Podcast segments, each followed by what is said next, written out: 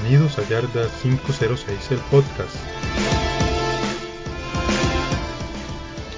Con lo más destacado del fútbol americano, tanto profesional como colegial.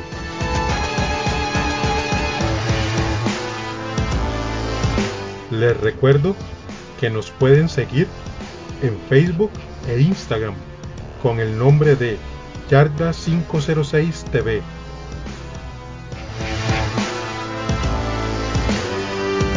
Donde les estaremos compartiendo gran variedad de contenido referente al deporte de las tacleadas.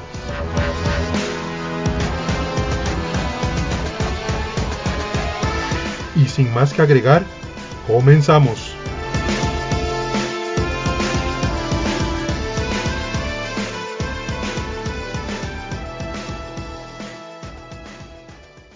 Buenas, mis amigos yarderos. Bienvenidos a su podcast favorito, Yarda 506, el podcast.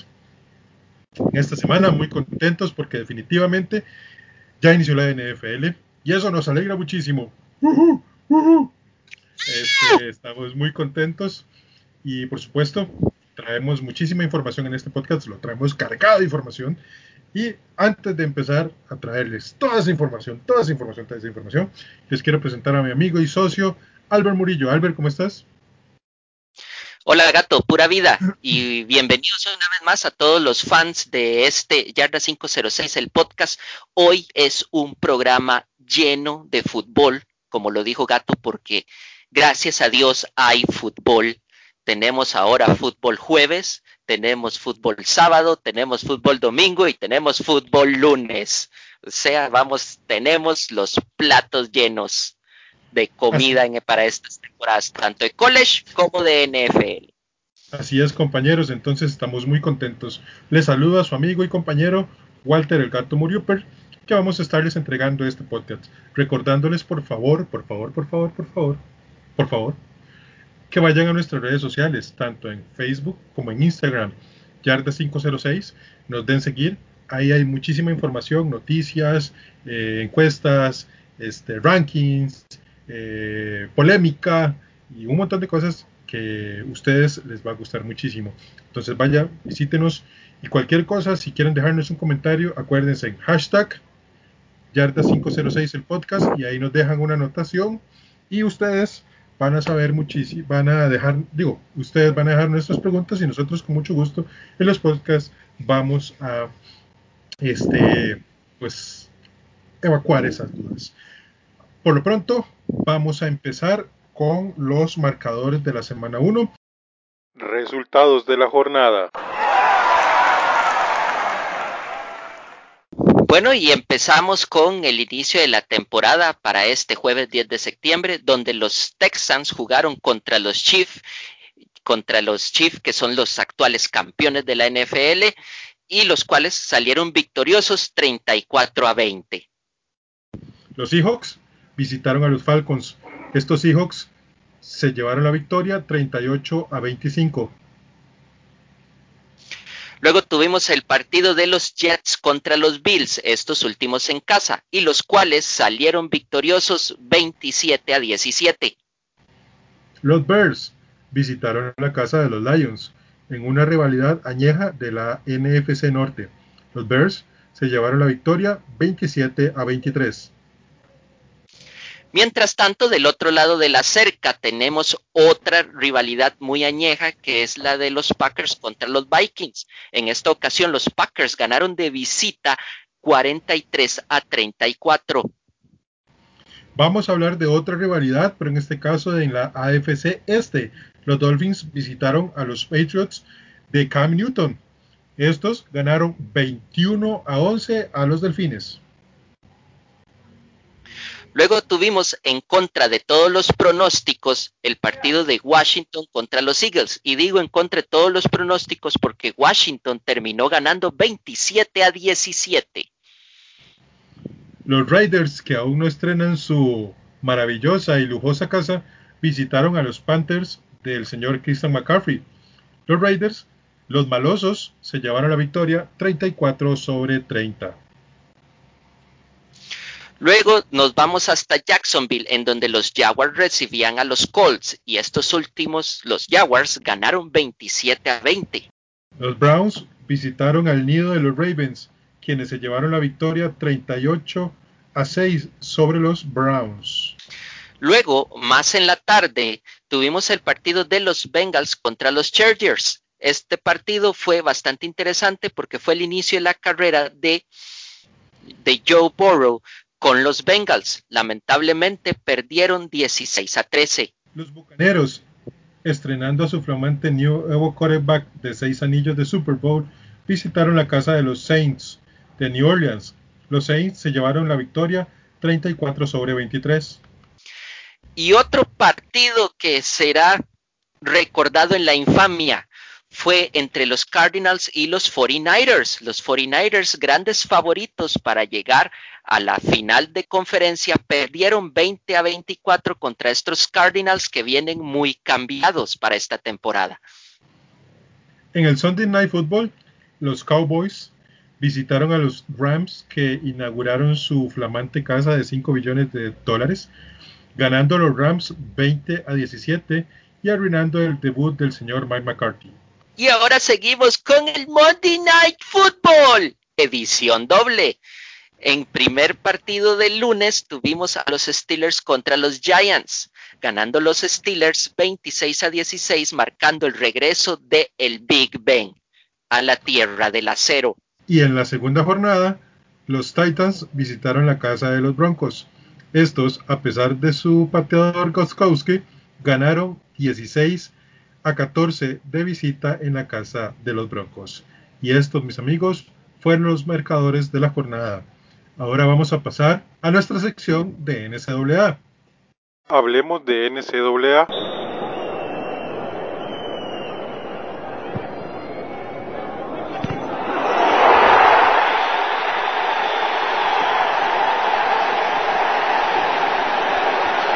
Vamos con mi querido y compañero Albert Murillo. Albert, ¿qué tenés de nuevo en la NCAA? Bueno, para esta semana, este fin de semana, el sábado propiamente, fue la semana número 2. Recordemos que la NCAA siempre lleva una semana antes que la NFL. 2 semanas antes, en realidad, pero este año por el COVID solo fue una. Y dentro de los partidos más importantes tenemos el gane de Clemson 37-13 contra Wake Forest. El jugador del partido fue el mariscal de campo de Clemson. ¿Quién más sino Trevor Lawrence, que tuvo 22 de 28 pases completos, sumó 351 yardas y anotó un touchdown? Y el siguiente partido, que es de bastante alegría para mi amigo Gato, Duke jugó en casa de los Notre Dame Fighting Irish, pero Duke no pudo con ese gran equipo, perdiendo 13-27. El jugador del partido fue el corredor de Notre Dame, Kyren Williams, que tuvo 19 acarreos, sumó 112 yardas y marcó 2 touchdowns. Este partido fue histórico porque es el primer partido de Notre Dame dentro de una conferencia. Luego tuvimos el partido de Texas contra UTEP, o la Universidad de Texas en El Paso. Lamentablemente, estos últimos perdieron 3-59. El jugador del partido fue el mariscal de campo de los Longhorns, Sam Ehlinger, que tuvo 25 de 33 pases completos, sumó 426 yardas y anotó 5 touchdowns. Luego, más tarde, tuvimos el partido entre Syracuse y North Carolina, ganando North Carolina 31-6. El jugador del partido es su mariscal de campo promesa, Sam Howell, que tuvo 25 de 34 pases completos, sumó 295 yardas y anotó un touchdown. Y en el último partido importante de la jornada, tuvimos el flamante gane de visita de UL Lafayette, conocida también como la Universidad de Luisiana, 31-14 contra uno de los favoritos de la Big 12, Iowa State. El jugador del partido fue el mariscal de campo de UL Lafayette, Levi Lewis, que tuvo 13 de 21 pases completos, sumó 154 yardas y anotó un touchdown. Y con eso, Gato, cerramos los marcadores de la NCAA.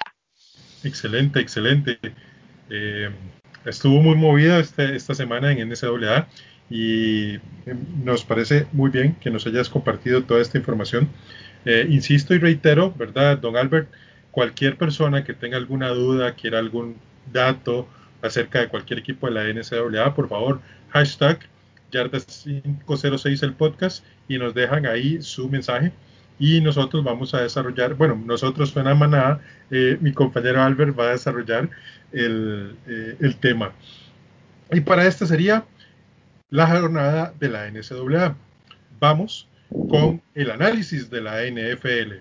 El análisis. Vamos a analizar 4 partidos de esta primera semana. Albert, ¿qué te pareció el Chiefs Texans en el Thursday Night Football? El inicio de temporada, ¿cómo viste a los Chiefs? ¿Cómo viste a los Texans? Bueno, verdaderamente fue un partido que nos sorprendió. Se esperaba el gane de los Chiefs contra los Texans. En lo particular, tal vez uno esperaba un partido más peleado, pero siento que los Texans como que para el tercer cuarto ya se les había gastado la gasolina. Y además quiero sacar a relucir el partidazo que se rajó Clyde Edwards-Helaire, el corredor de los Chiefs, que verdaderamente para mí fue el que se llevó las luces en ese juego. Sí, definitivamente el señor Andy Reid tiene una gama de jugadores ofensivos muy importante. No sé si estés de acuerdo conmigo, pero yo considero que él le delegó totalmente la defensa al señor Steve Spagnuolo, y este señor Steve Spagnuolo, tal vez como entrenador en jefe no sea bueno, porque realmente su paso por los Giants no fue exactamente el mejor, pero como coordinador defensivo definitivamente ha hecho un enorme trabajo en este equipo de los Chiefs, y realmente los Chiefs se perfilan como un equipo muy sólido dentro de la AFC, y como vos decís, el corredor es un corredor impresionante, y las variantes que tuvo los Chiefs fueron impresionantes. De parte del lado de los Texans, desde mi punto de vista, creo que el señor O'Brien estuvo perdido la mayor cantidad del partido. Quisiera darle un poco el beneficio de la duda en el tanto de que no hubo pretemporada y es un poco complicado analizar este tipo de cosas, que esta es la primera vez que tienen un equipo, el equipo ya en competencia como tal. Entonces, sea como sea, para mí el hecho de no haber pretemporada realmente pesa. Aún no sé vos qué pensás de eso. De no, Gato, yo verdaderamente con todas las decisiones que ha tomado O'Brien, no sé, ha diezmado el equipo en vez de mejorarlo, siento yo. No me convence, la verdad. Yo sé que han llegado a postemporada, yo sé que le tienen fe, pero hay ciertos movimientos que como los que ocurrieron, ¿verdad? De haber perdido un receptor estrella así porque así. Y a defensivos también, no amerita verdaderamente el porqué de esas decisiones. La verdad, no entiendo. Raiders Panthers, ¿qué te pareció ese partido? Mira, ese partido verdaderamente fue sorpresivo. Yo no esperaba ver a jugar a los Raiders tan bien.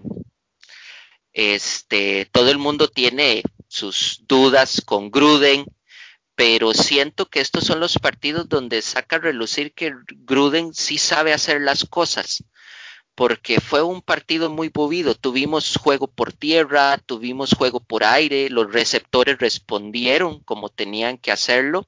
El novato Henry Rocks, tercero, tuvo bastantes jugadas, se le pasó bastante el balón. Creo que puede ser el futuro mejor amigo de Derek Carr, y yo creo que siempre he visto a Derek Carr como un muy buen mariscal de campo, Gato. mucha gente lo ha atacado y lo ha criticado o lo ha puesto en duda. Yo no le pongo duda, él es muy bueno, ya que el equipo no lo hayan armado bien o que ya no respondieran las fichas como tenían que responder, no es culpa de él. Y en este partido se demostró que los Raiders podrían traer cosas interesantes. Sí, creo que sí, definitivamente. También considero que los Panthers, con su nuevo entrenador, fueron muy timoratos a la hora de utilizar sus piezas. Cuando usted tiene un jugador a que se le ha pagado tantísimo dinero como a Christian McCaffrey, no puedes utilizarlo tampoco. Y realmente cuando se dieron cuenta de que tenían a un jugador que casi es un MVP, ya era muy tarde para los Panthers. Pero como vos decís, tanto los Raiders y como digo yo, los Panthers traen cosas interesantes para esta temporada 2020. Siento que a los Raiders se les está subestimando un poquito y vamos a ver qué pasa. Está empezando, evidentemente, pero vamos a ver qué pasa. El siguiente partido que vamos a analizar sería los Santos de Nueva Orleans contra los Bucks. ¿Qué te pareció ese encuentro? Bueno, Gato, igual la gente una vez más está atacando la mala participación de Tom Brady, y pongo mala entre comillas. Según análisis que he escuchado yo desde la mañana y desde ayer, Tom Brady fue verdaderamente muy atacado, o sea, tiene una línea ofensiva muy porosa y se dio a relucir en ese juego. Verdaderamente no considero que lo haya hecho tan mal.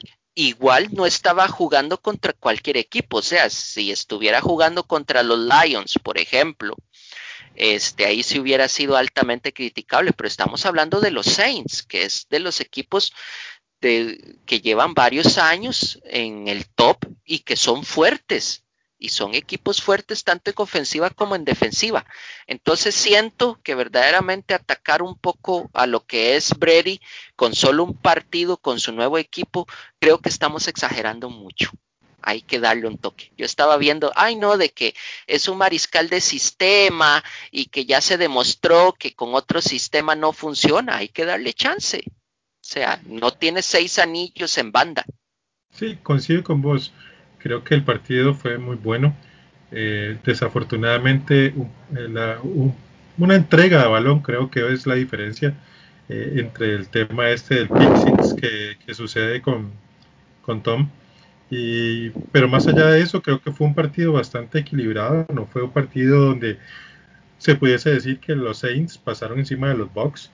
La defensiva de los Bucks es una defensiva de verdad. Es una ofensiva bastante dominante, liderada por Gerson Pierre-Paul, y creo que no se le está dando la verdadera dimensión a este juego. Fue un buen juego, fue un muy buen juego de fútbol americano. Creo que los Saints aprovecharon sus oportunidades bastante bien, y eso es básicamente la diferencia entre ellos. Creo que el partido de vuelta en Tampa Bay va a ser una historia completamente diferente. Y ya para cerrar con nuestros cuarto encuentro en análisis, vamos a hablar de los Cowboys visitando a los Rams. ¿Qué te pareció el estadio de los Rams? Es un estadio bastante bonito, pero al final uno lo que ve en televisión es la gramilla y tal vez un poquito de los lados, entonces no siento así, no te puedo dar una opinión así como wow, mae, qué choza.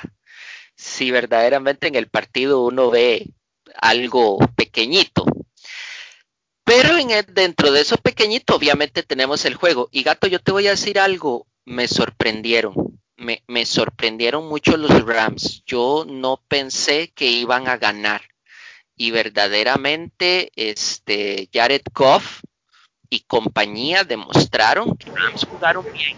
Y del lado de los Cowboys, de ahí perdieron por una mala decisión. Tal vez ya nos tienen acostumbrados a eso durante varios años, pero igual, Gato, apenas la temporada está iniciando, yo todavía le tengo fe a McCarthy cometieron su error de decisión que tal vez cualquiera hubiera cometido en su sano juicio, y él se guió por las analytics, dijo él, y lamentablemente se equivocó, pero un error lo puede cometer cualquiera. Claro, este error tuvo mucho peso, pero vamos a ver qué nos traen los Cowboys para la siguiente jornada. Tampoco podemos juzgarlos de buenas a primeras.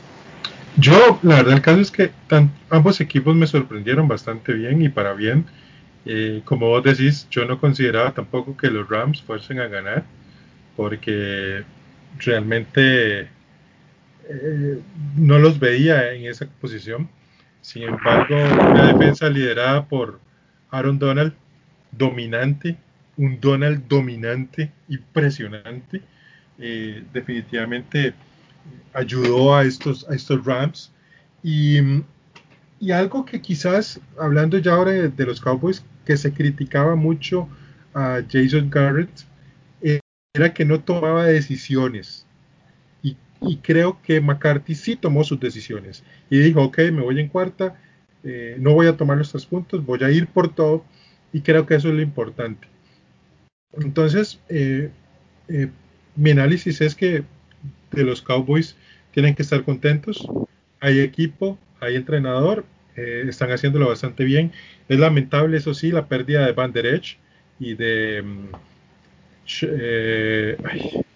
el otro defensivo, Sean Lee, que otra vez va para la lista de lesionados. Sin embargo, como una lectura general, creo que es para ambos equipos un gran inicio de temporada. Entonces, pues este sería, ¿sí? Dime. Gato, yo te voy a decir algo. Vieras que he estado, como dice uno vulgarmente, hablando con la almohada. Gato, no sé por qué yo siento que Vander Esch, y no quiero ser ave de mal agüero, pero yo siento que Vander Esch se va a terminar retirando. Han sido 2 lesiones que prácticamente los han dejado de 2 temporadas, y vos sabes que en esta liga se pega muy fuerte, se juega demasiadamente duro, y creo que estamos viendo el ocaso de un gran defensivo. Sí, podría ser lo que mismo sucedió con un Andrew Luck o con el mismo Kuechly, el gran defensivo de los Panthers, que se retiró prematuramente por el tema de las lesiones. Pero bueno, vamos a ver qué pasa en estas próximas semanas. Y este pues sería para nosotros el análisis de esta semana. Recuerda visitarnos en nuestras redes sociales y decirnos qué te pareció nuestro análisis. Y ahora vamos con una sección muy interesante que la vamos a llamar el editorial de la jornada. En esta semana el editorial le toca a su servidor, el Gato Moriúper, y lo voy a titular Estamos comenzando. Así, estamos comenzando con signos de exclamación. Estamos comenzando. No sé qué pasó, qué sucedió.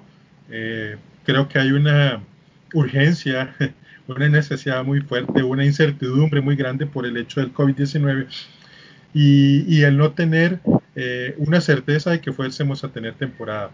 El hecho es que nos quitaron los juegos de pretemporada, que para mí siguen siendo importantes definitivamente, no solamente para que los equipos se terminen de cohesionar, sino pues también para que los jugadores reservas puedan mostrarse de una u otra manera para al final cerrar su roster de 53 jugadores. Este año los analistas, comillas, se han visto muy presas de los resultados de la primera semana. Para muchos, los 49ers ya no son un equipo candidato al Super Bowl porque perdieron con Arizona. Para otros, lo que sucedió en Tampa Bay es como el fin del mundo, como si Tampa Bay tuviese un equipo ganador durante años y años y años. Para otros, ya no hay equipo que le haga algún tipo de defensa a los Kansas City y quizás, tal vez, unos Baltimore Ravens. Señores, estamos empezando. La temporada empezó, es la semana 1. Ni siquiera creo que hay parámetro para analizar lo que va a suceder durante toda la temporada, aún pasado el primer mes, o sea, aún y después de 4 semanas. ¿Por qué? Porque los equipos estarán apenas acomodándose. Decir que ya un equipo está condenado al final de la temporada y que casi va a ir por el tanking por Trevor Lawrence es simple y sencillamente echar las campanas al vuelo y no comprender que en la NFL cualquier equipo puede ser campeón. El año pasado, por estas alturas, el favorito para llegar al Super Bowl lo era el equipo de los Patriotas, y sin embargo, los Patriotas no llegaron a ese final. La temporada está iniciando. No podemos tirar las campanas al vuelo y empezar a hacer análisis apresurados, creyendo que un equipo sí, que el otro equipo no, y que aquel, o sea, no. Démosle tiempo. Disfrutemos este fútbol americano que está empezando. Disfrutemos hasta los equipos que cometen errores, los equipos que esperábamos que ganaran y no ganaron. Disfrutémoslo. Disfrutemos a los equipos que ganaron por algún tipo de situación particular. Disfrutémosle. Que Stephen Gostkowski falló algunos goles de campo. Disfrutémoslo. No importa, no pasa nada. Es parte del fútbol americano. De verdad, a veces se nos olvida que el fútbol americano es jugado por seres humanos y queremos máquinas que una y otra vez hagan puntos y que no se equivoquen y esas y una cosa y otra. Y creo, desde mi punto de vista, desde esta tribuna, desde este podcast, que eso es ridículo y absurdo. Definitivamente, como les digo y como se titula este editorial, la temporada está iniciando y por favor disfrutémoslo. Este fue el editorial de su amigo el gato Moriúper. La jornada de la NCAA. Vamos con la jornada de la NCAA.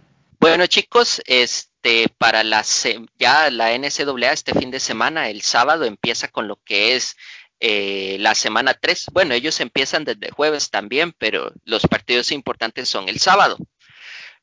Al mediodía, en el famoso Saturday Big Noon de Fox Sports, vamos a tener a Baylor recibiendo a la Universidad de Houston. Baylor tuvo una gran temporada el año pasado, llegando a jugar el Sugar Bowl contra Georgia. Pero, como ustedes sabrán, su head coach ahora está dirigiendo a las Panteras de Carolina. Entonces hay una gran incógnita en ese programa y lo vamos a disfrutar a las 10 de la mañana. Otro partido importante va a ser Syracuse recibiendo a Pittsburgh. Syracuse, que es un programa ahí que la pulsea, lamentablemente perdió contra North Carolina, pero siento que va a llegar a Pittsburgh y le va a dar problemas a otro programa que también es muy popular. Luego también tendremos una vez más a los Fighting Irish de Notre Dame recibiendo a South Florida. South Florida hace unos años tenía un gran programa, pero ha venido abajo. Pero esperemos que tal vez este año sea diferente y vamos a ver qué le lleva a Notre Dame. Luego tenemos un duelo bastante interesante en donde Central Florida se va a encontrar contra Georgia Tech. Georgia Tech viene de ganar. Y para esta jornada estaría iniciando la temporada Central Florida, que ha sido de esos programas de los Group of Five que siempre han estado peleando. Y en la noche, en el Saturday Night Football de la ABC, vamos a tener a la Universidad de Louisville recibiendo a Miami. Gato, yo en lo personal he visto mucha gente hablando bien de Louisville. Yo quiero ver este partido. He escuchado mucha gente hablando muy bien de Louisville, hablando maravillas. Yo en lo personal quiero saber por qué están hablando maravillas de Louisville y por tal motivo espero no perderme ese partido. Y usted tampoco pierda ese partido. Y si necesita algún tipo de información, vaya a la página de Yarda y contáctenos. ¿Ok? La jornada de la NFL. La jornada de la NFL, comienza el jueves 17 de septiembre con un duelo muy interesante entre los Bengals y los Browns. Continúa el domingo 20 de septiembre con el juego entre los Giants y los Bears, que los reciben en el Soldier Field. También vamos a tener el juego de los Falcons contra los Cowboys, allá en el Cowboy Stadium en Arlington. Seguidamente también los Lions visitando a los Packers en la tundra del Lambeau Field. Luego vamos a tener un duelo interesante, ya que los dos equipos vienen con victoria, en donde los Jaguars van a ir a Nashville a jugar contra los Titans. Los Vikings van a ir a abrir temporada en el estadio de los Colts, porque evidentemente la temporada ya empezó. Los Vikings visitan a unos Colts en duelo de perdedores, y vamos a ver qué pasa en ese encuentro muy interesante. Luego nos vamos a ir a la soleada Miami, en donde los Dolphins reciben a los Bills. ¿Será acaso que Fitzmagic va a hacer un gran partido o seguirá siendo Fitzpanic? En Nueva York, los 49ers van a visitar a unos alicaídos Jets de Nueva York, buscando su primer victoria cada uno de los dos equipos. Luego, en la ciudad del amor fraternal, Filadelfia, los Eagles, que no creo que vayan a tener mucho amor para este partido, van a recibir a unos sorprendentes y victoriosos Rams. En la ciudad del acero, en Pittsburgh, los Steelers reciben con todo su amor y su defensiva cortina de acero a los Broncos. Vamos a ver cómo se las ingenia este muchacho jovencito, quarterback, contra esta defensiva.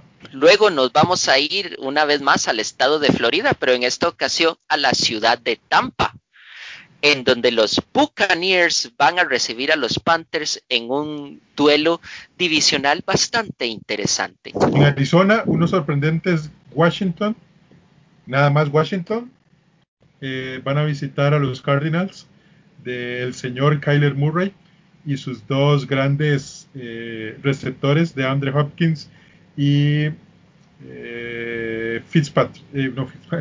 Larry Fitzgerald. Luego nos vamos a ir una vez más al SoFi Stadium en Los Ángeles, pero esta vez no son los Rams los que están en casa, sino son sus compañeros, sus roommates, los Chargers, que reciben a los campeones defensores, los Chiefs, junto a un tal Pat Mahomes. Los Ravens van a visitar a unos alicaídos Texans, y allá en la ciudad de Houston veremos cómo nos va en ese partido. Luego, en el Sunday Night Football, tenemos a los Patriots del SuperCam jugar contra los Seahawks allá en Seattle. Y por último, en el Monday Night Football vamos a tener a los Raiders inaugurando su majestuoso hogar allá en Las Vegas contra unos Santos de Nueva Orleans, que van a tratar de hacer amargar esa inauguración. Y mis amigos, es la jornada número 2 o la semana 2 de la NFL. Hablemos de Fantasy League. Bien, mis amigos yarderos, vamos a hablar ahora de los juegos. Vamos a hablar primero del Fantasy League. Yo, su amigo el gato, les va a hablar de los resultados de la jornada, y mi querido y estimado compañero Albert nos va a hablar de los de las posiciones en esta Fantasy League. Su amigo el gato Moriúper perdió 133 contra 176 contra Mean Machine. Stoned Saints le ganó a perdió contra New Jack City, 172 contra 191. Fillo cayó 145 contra Blue Demon Eyes, 183. Robin Virus venció a mi estimado Albert por los Razorbacks, 208 sobre 168 puntos. Una pequeña paliza. Satas Helm se llevó la victoria sobre Carrillos Pats, 198-173. Y esos fueron los resultados de la primera semana del Fantasy League. Mi compañero Albert les va a hablar de cómo quedaron las posiciones. Bueno, en la División 1, la American, tenemos que el líder es Satan's Hill. Seguidamente, en el segundo tenemos a New Jack City. En el tercero, a Blue Demon Eyes. Luego tenemos a Carrillos Pats en la cuarta posición. Y en la sexta posición de esa división tenemos a Fiju. Luego en la División 2, la National, tenemos Robbins Virus de primero. Luego tenemos a Mean Machine de segundo. Stone Saints de tercero. Mi equipo, los Razorbacks, ahí los chanchitos de monte, de cuarto. Y por último, mi buen amigo Gato con Moriúper al final de esa división. Y bueno, este es el resumen de este Fantasy League de esta semana. Vienen encuentros interesantes esta semana que viene. Esta semana me toca jugar en contra de mi estimado amigo Albert, y vamos a ver qué nos va. La próxima semana, más información sobre el Fantasy League. Las posiciones de la quiniela.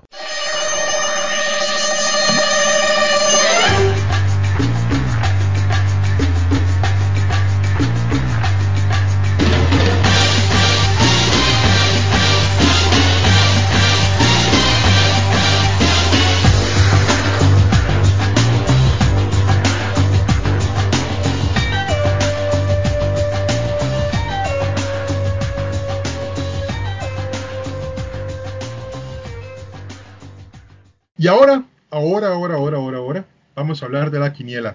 La quiniela de la NFL CR. Recuerden, por favor, visitar el perfil y seguir a esta grandiosa quiniela, que ellos también van a estar teniendo información, que es la quiniela NFL CR. El user de la quiniela en Twitter es @quinielaNFLCR.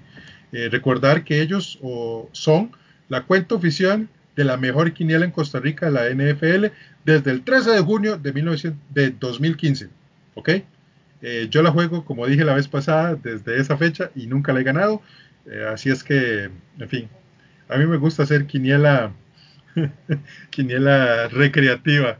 Pero bueno, en esta semana hay tres jugadores que acumularon 13 aciertos en la quiniela, y igualmente hay 4 jugadores que acumularon 12 aciertos en la quiniela.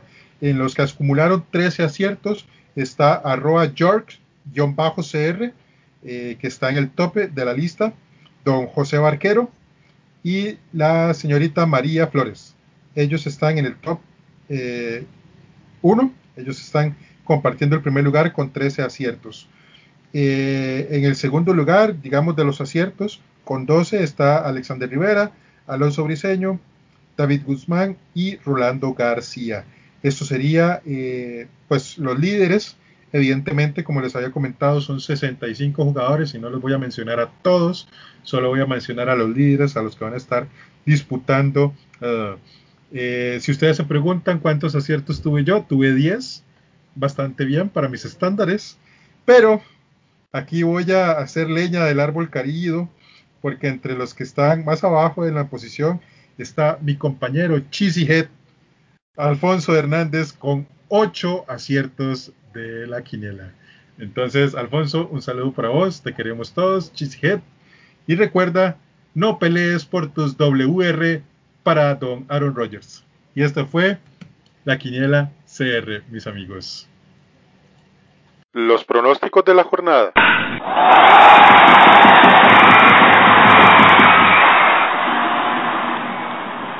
Y estos son los pronósticos de Yarda 506, el podcast. Bengals Browns. Bueno, para mí verdaderamente siento que van a ganar los Browns en casa, pero les va a costar. Y luego, Gato, tenemos Giants Bears. ¿Quién lo gana? los Bears, pero igual que como dijiste, les va a costar a los Giants. Los Falcons visitando a los Cowboys. ¿Quién gana, don Albert? Yo siento que los Cowboys se van a llevar esta victoria contra los Falcons. Luego, Gato, tenemos ese partidazo de esos quesos que tanto te gustan, los Packers contra los Lions. Por favor, dime por qué van a ganar los Packers. Esta es fácil, esta se la llevan los Packers. Porque definitivamente los Lions están muy lejos en esa división. Los Jaguars contra los Titans. Bueno, para mí siento que por estar en casa se lo van a llevar los Titans. Okay. Luego tenemos, Gato, entre los Vikings y tus amados Colts. ¿Quién se lo lleva? Ganan los Colts, evidentemente. Los Bills con Philip Rivers a la cabeza. Los Bills visitan a los Dolphins. ¿Quién crees que gane ese partido? Gato, yo creo que mis amados Bills, porque ahora soy de los Bills, hasta que un jugador salga X.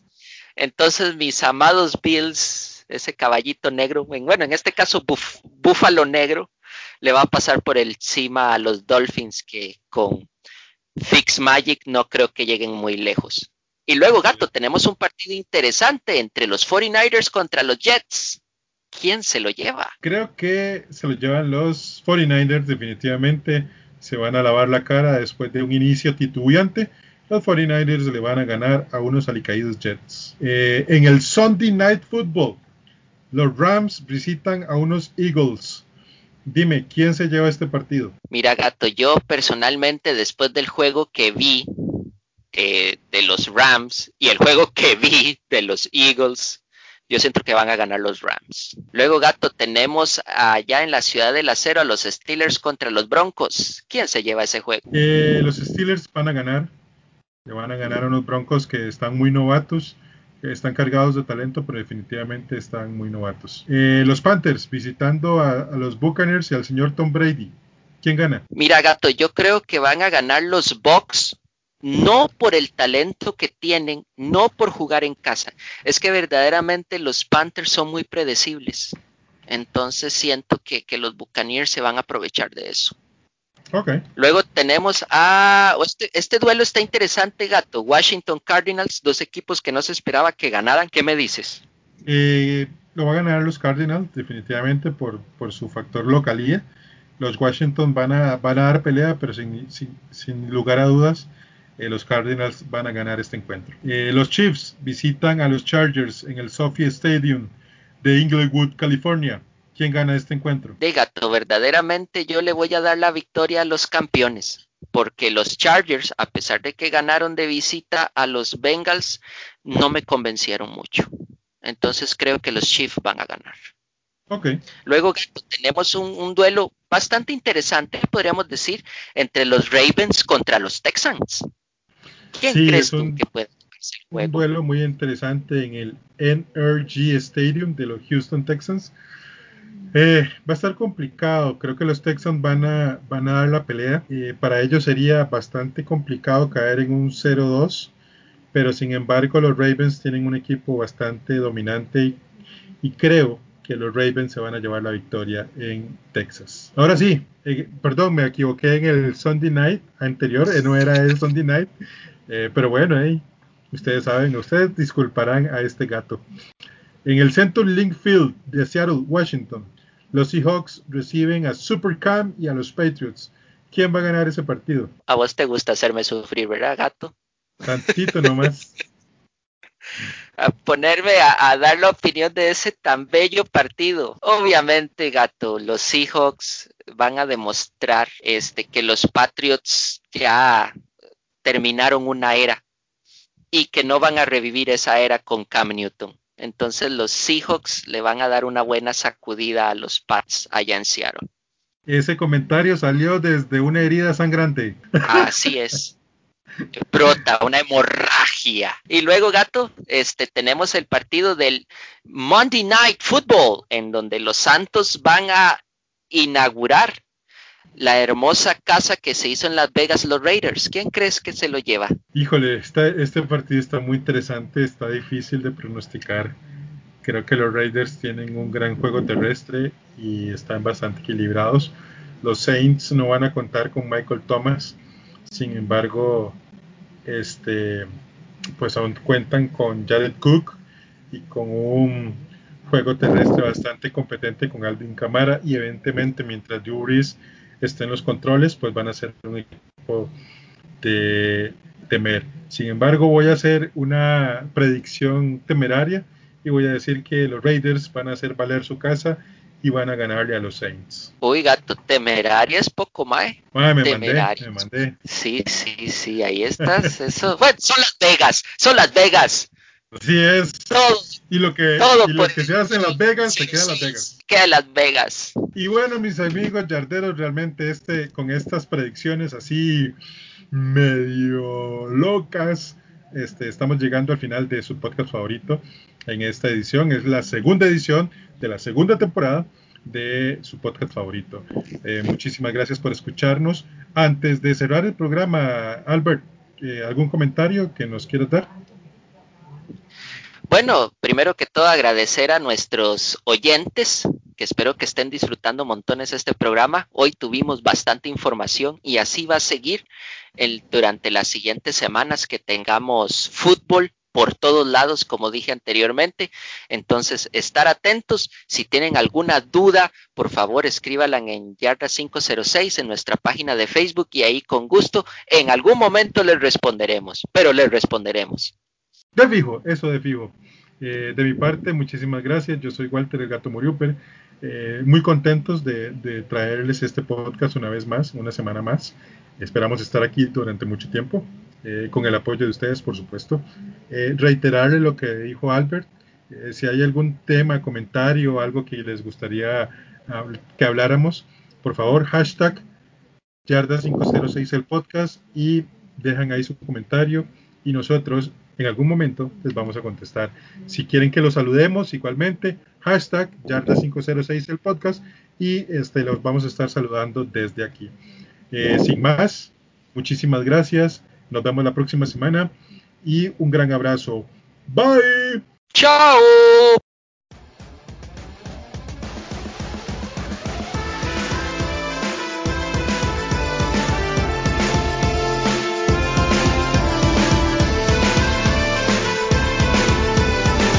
Muchas gracias por escuchar.